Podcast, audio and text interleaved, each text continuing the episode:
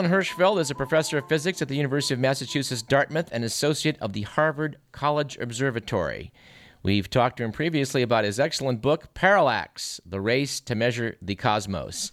But he has a new book out we want to talk to him about titled Eureka Man The Life and Legacy of Archimedes. Welcome back to Radio Parallax, Dr. Alan Hirshfeld. Okay, thank you, Doug. Can we start with the fact that when you first uh, sent me an email uh, uh, several weeks back about, about this new book, and I said I was interested, that very day I went over to our state capitol here in Sacramento, and I had to laugh because I walked in and looked down at our state motto out in the nicely put out in the tile floor saying, well, the, well with the expression Eureka, which of exactly. course famously comes from Archimedes. Can we talk about that famous expression and its origins? Sure. We're not precisely sure what the origins are. We just know what people said about the, the incident.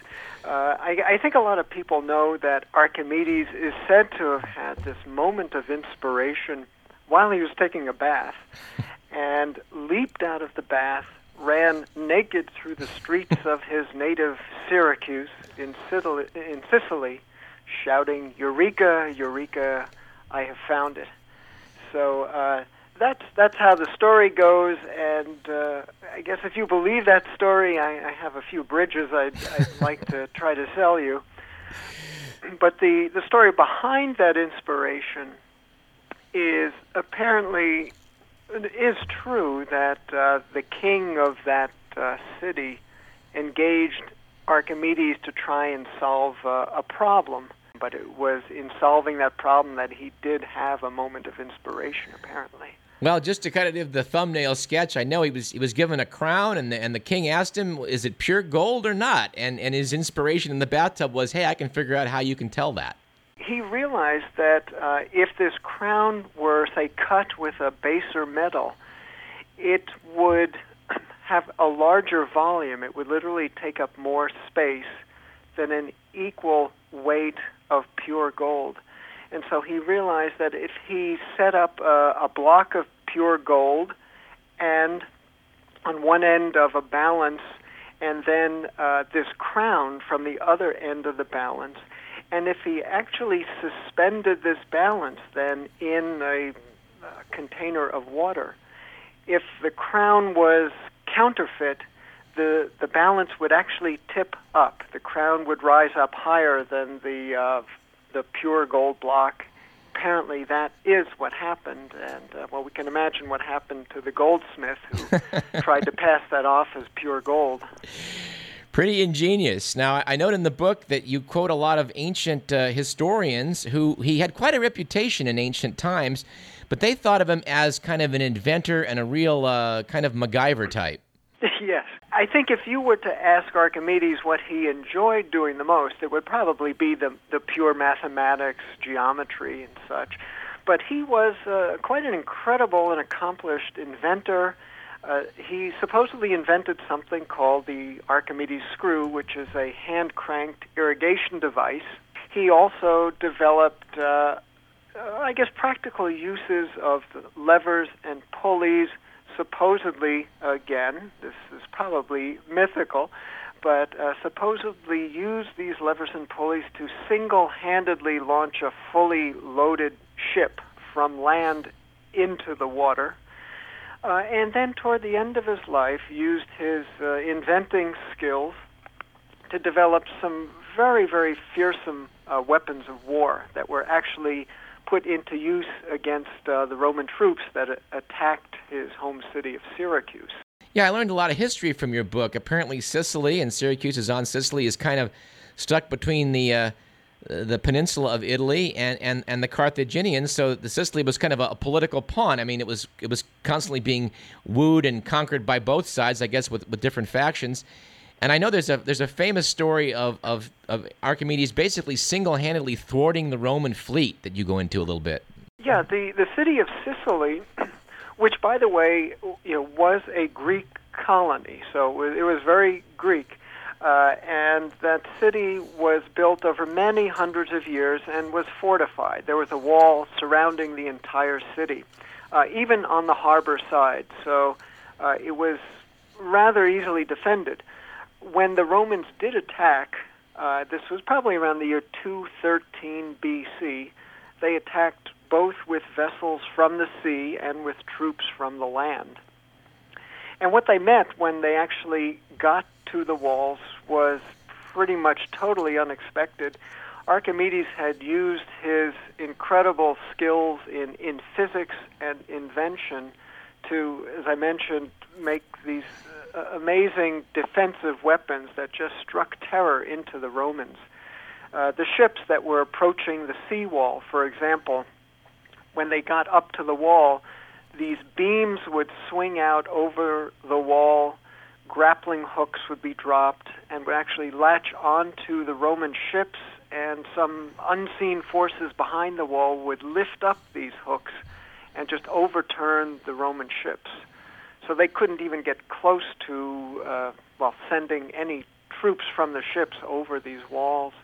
The decks were raked with projectiles that were shot by uh, the, I guess, the ancient equivalent of crossbows, and uh, there's all sorts of devices that uh, uh, were really just totally unexpected by the Romans, and they fled basically to safe distance, and then just sat there and laid siege for another year and a half. And it, it was clearly because of Archimedes' defenses that they could not break in, and was only because of subterfuge that they did manage to eventually get into the city and overwhelm the Syracusans. Yeah, you've got a wonderful diagram in the book showing this claw device coming over, grabbing a ship and lifting it up and shaking it around. And yeah, it's basically a basically a variation on a loading crane. You know, that's that's what it is. But of course, to the Romans in the thick of battle, there it was something extremely disturbing. I guess also I remember in high school they talked about. I remember hearing about Archimedes then, and that was the thought that he might have burned the ships using mirrors. But you don't you don't uh, apparently give that one a lot of a lot of credence. I looked into that. I mean, there there are plenty of reports, uh, none of them credible. And in fact, there are a couple of groups who have tested this idea within the past few years. And uh, there was a group from MIT and also uh, the MythBusters program on television actually tried to set a ship aflame or a mock ship aflame by focusing sunlight on the ship at a distance.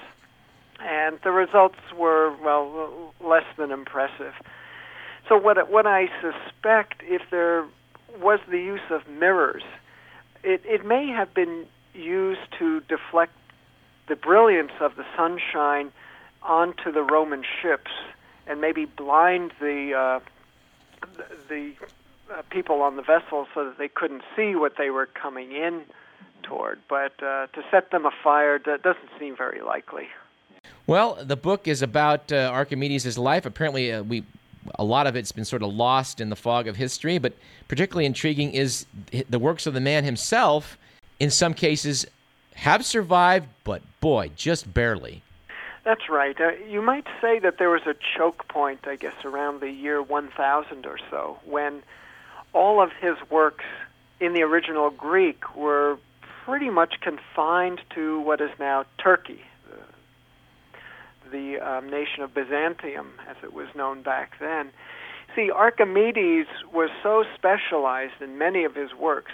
His mathematical works were so complex that there weren't many people who really understood them. And so there wasn't really all that much call for, well, copying them over and distributing them beyond just a very few in this year 1000, we have just three compilations in the original Greek of all of these works. Uh, in the subsequent centuries, two of those were lost, fortunately, after being copied or translated. And uh, the third one sort of snuck under the radar and then reemerged uh, in the late 1800s and early 1900s and that one we actually still do have today, and it's called the Archimedes palimpsest. That one also sort of had a tumultuous time in the 20th century. It was rediscovered, and then by 1920 had disappeared again, only to resurface in the 1990s when it went on sale at uh, Christie's in New York. Well, as you outline in the book, uh, it survives because somebody recycled it. Someone decided to make a, a, a, to use the pages of, of I guess calfskin vellum, which which was a good writing surface, and, and they made a religious text out of it.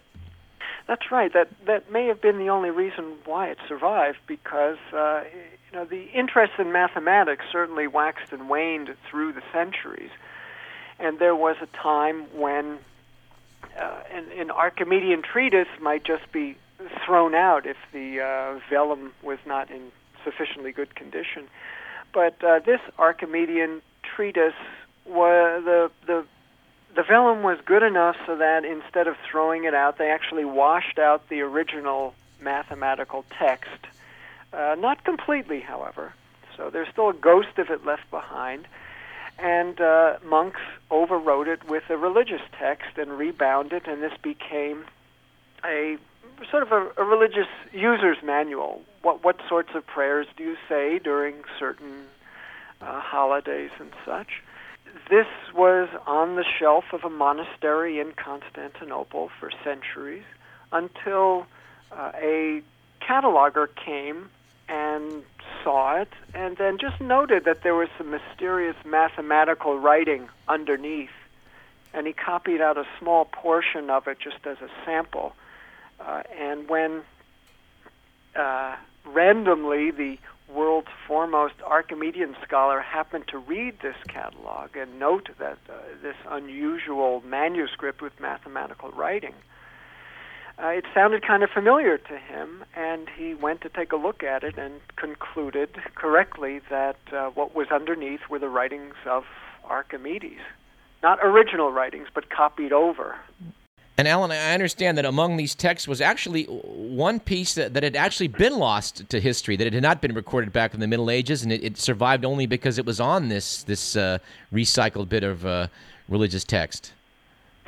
That's correct. This was just a remarkable discovery. Uh, Archimedes wrote a treatise that was mentioned in other sources and was known as the Method. Uh, and this was not in the other two compilations that I had mentioned before, but it was in the palimpsest. Uh, so this was the first time that any researcher was able to actually read what Archimedes had written, and it was just an astounding work that revealed some of his working methods, basically how he got his ideas for mathematical theorems and and how he would do these convoluted mathematical proofs that seem to flow effortlessly from one step to through hundreds and hundreds of steps to a conclusion. It was rather a mystery how he found his way, but this treatise, The Method, revealed a lot about how he did that. And among the uh, in, incredible things about this particular treatise is that uh, in, in a few paragraphs there, he does do some mathematical rendering that is something like calculus. Now, calculus basically uh, is a field of mathematics that allows one to compute well, areas and volumes of, of complicated objects, curved objects, things like that.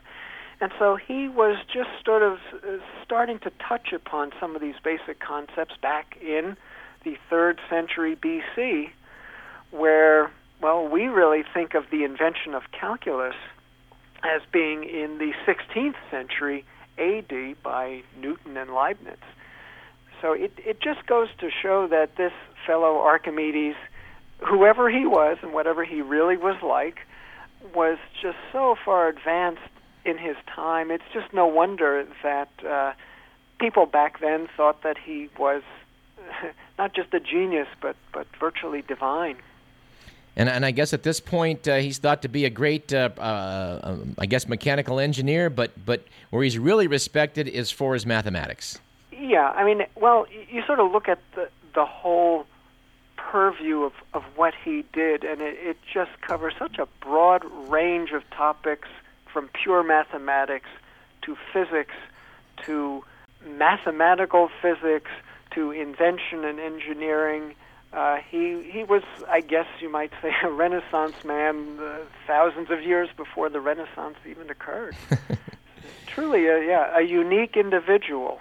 Well, the book is Eureka Man The Life and Legacy of Archimedes. We're speaking with Alan Hirshfeld about this book, which I'm sure many of you are going to want to get. But, uh, but before we close, I want to ask about uh, his death, which is quite celebrated, quite famous in history. Yeah, here we, we again are dealing with uh, stories that may or may not be true, uh, probably exaggerated. W- without a doubt, the people who wrote about Archimedes and, and these were people who lived after Archimedes had died, and sometimes significantly after. Uh, and they certainly had a desire to make his life loftier, perhaps, than, than it is. And, and so I don't know how he died. Nobody knows how he died, but the circumstances probably will never be known. But what had what is told about it is that he was confronted by a Roman soldier while he was in the midst of solving some mathematical problem. Uh, and he's often depicted uh, as scratching some figures in, in the ground while this Roman soldier is standing over him. The Roman soldier told him to stand up. Archimedes refused and said something like, Get away from my line, don't bother me. At which point the Roman soldier slew him. Uh, now, this story turned out to be a tremendous inspiration for scholars of the Middle Ages into the Renaissance. The idea that a thinker, a philosopher, a scientist would actually give his life for the sake of his work was just a very, very dramatic inspiration for them. And so this story took on uh, a life that well, still is ongoing today and will probably always be so. Well, I remember hearing that story when I was a kid. It made a big impression on me. And my teacher said, this wasn't in your book, I don't, I don't think, but he said that the, the Roman general that asked that he be brought in alive got so mad that he had the soldier promptly executed. well, that would be understandable if if it really happened that way. It it, it is yeah, it's almost certain that the Roman general Marcellus wanted Archimedes alive, uh, if only as a trophy to bring back to Rome, and uh, perhaps maybe for his expertise at warfare. Who knows? All right, he's a most interesting man. It's an interesting book. We've been speaking with Alan Hirshfeld about the legendary Archimedes. The book is titled Eureka Man. So, uh, Alan, thanks for coming back. And and I know you've got a third book we haven't talked to you about about Michael Faraday. We'll have to bring you back next year and do that one too, I think. Oh, that'll be fine. Thank you.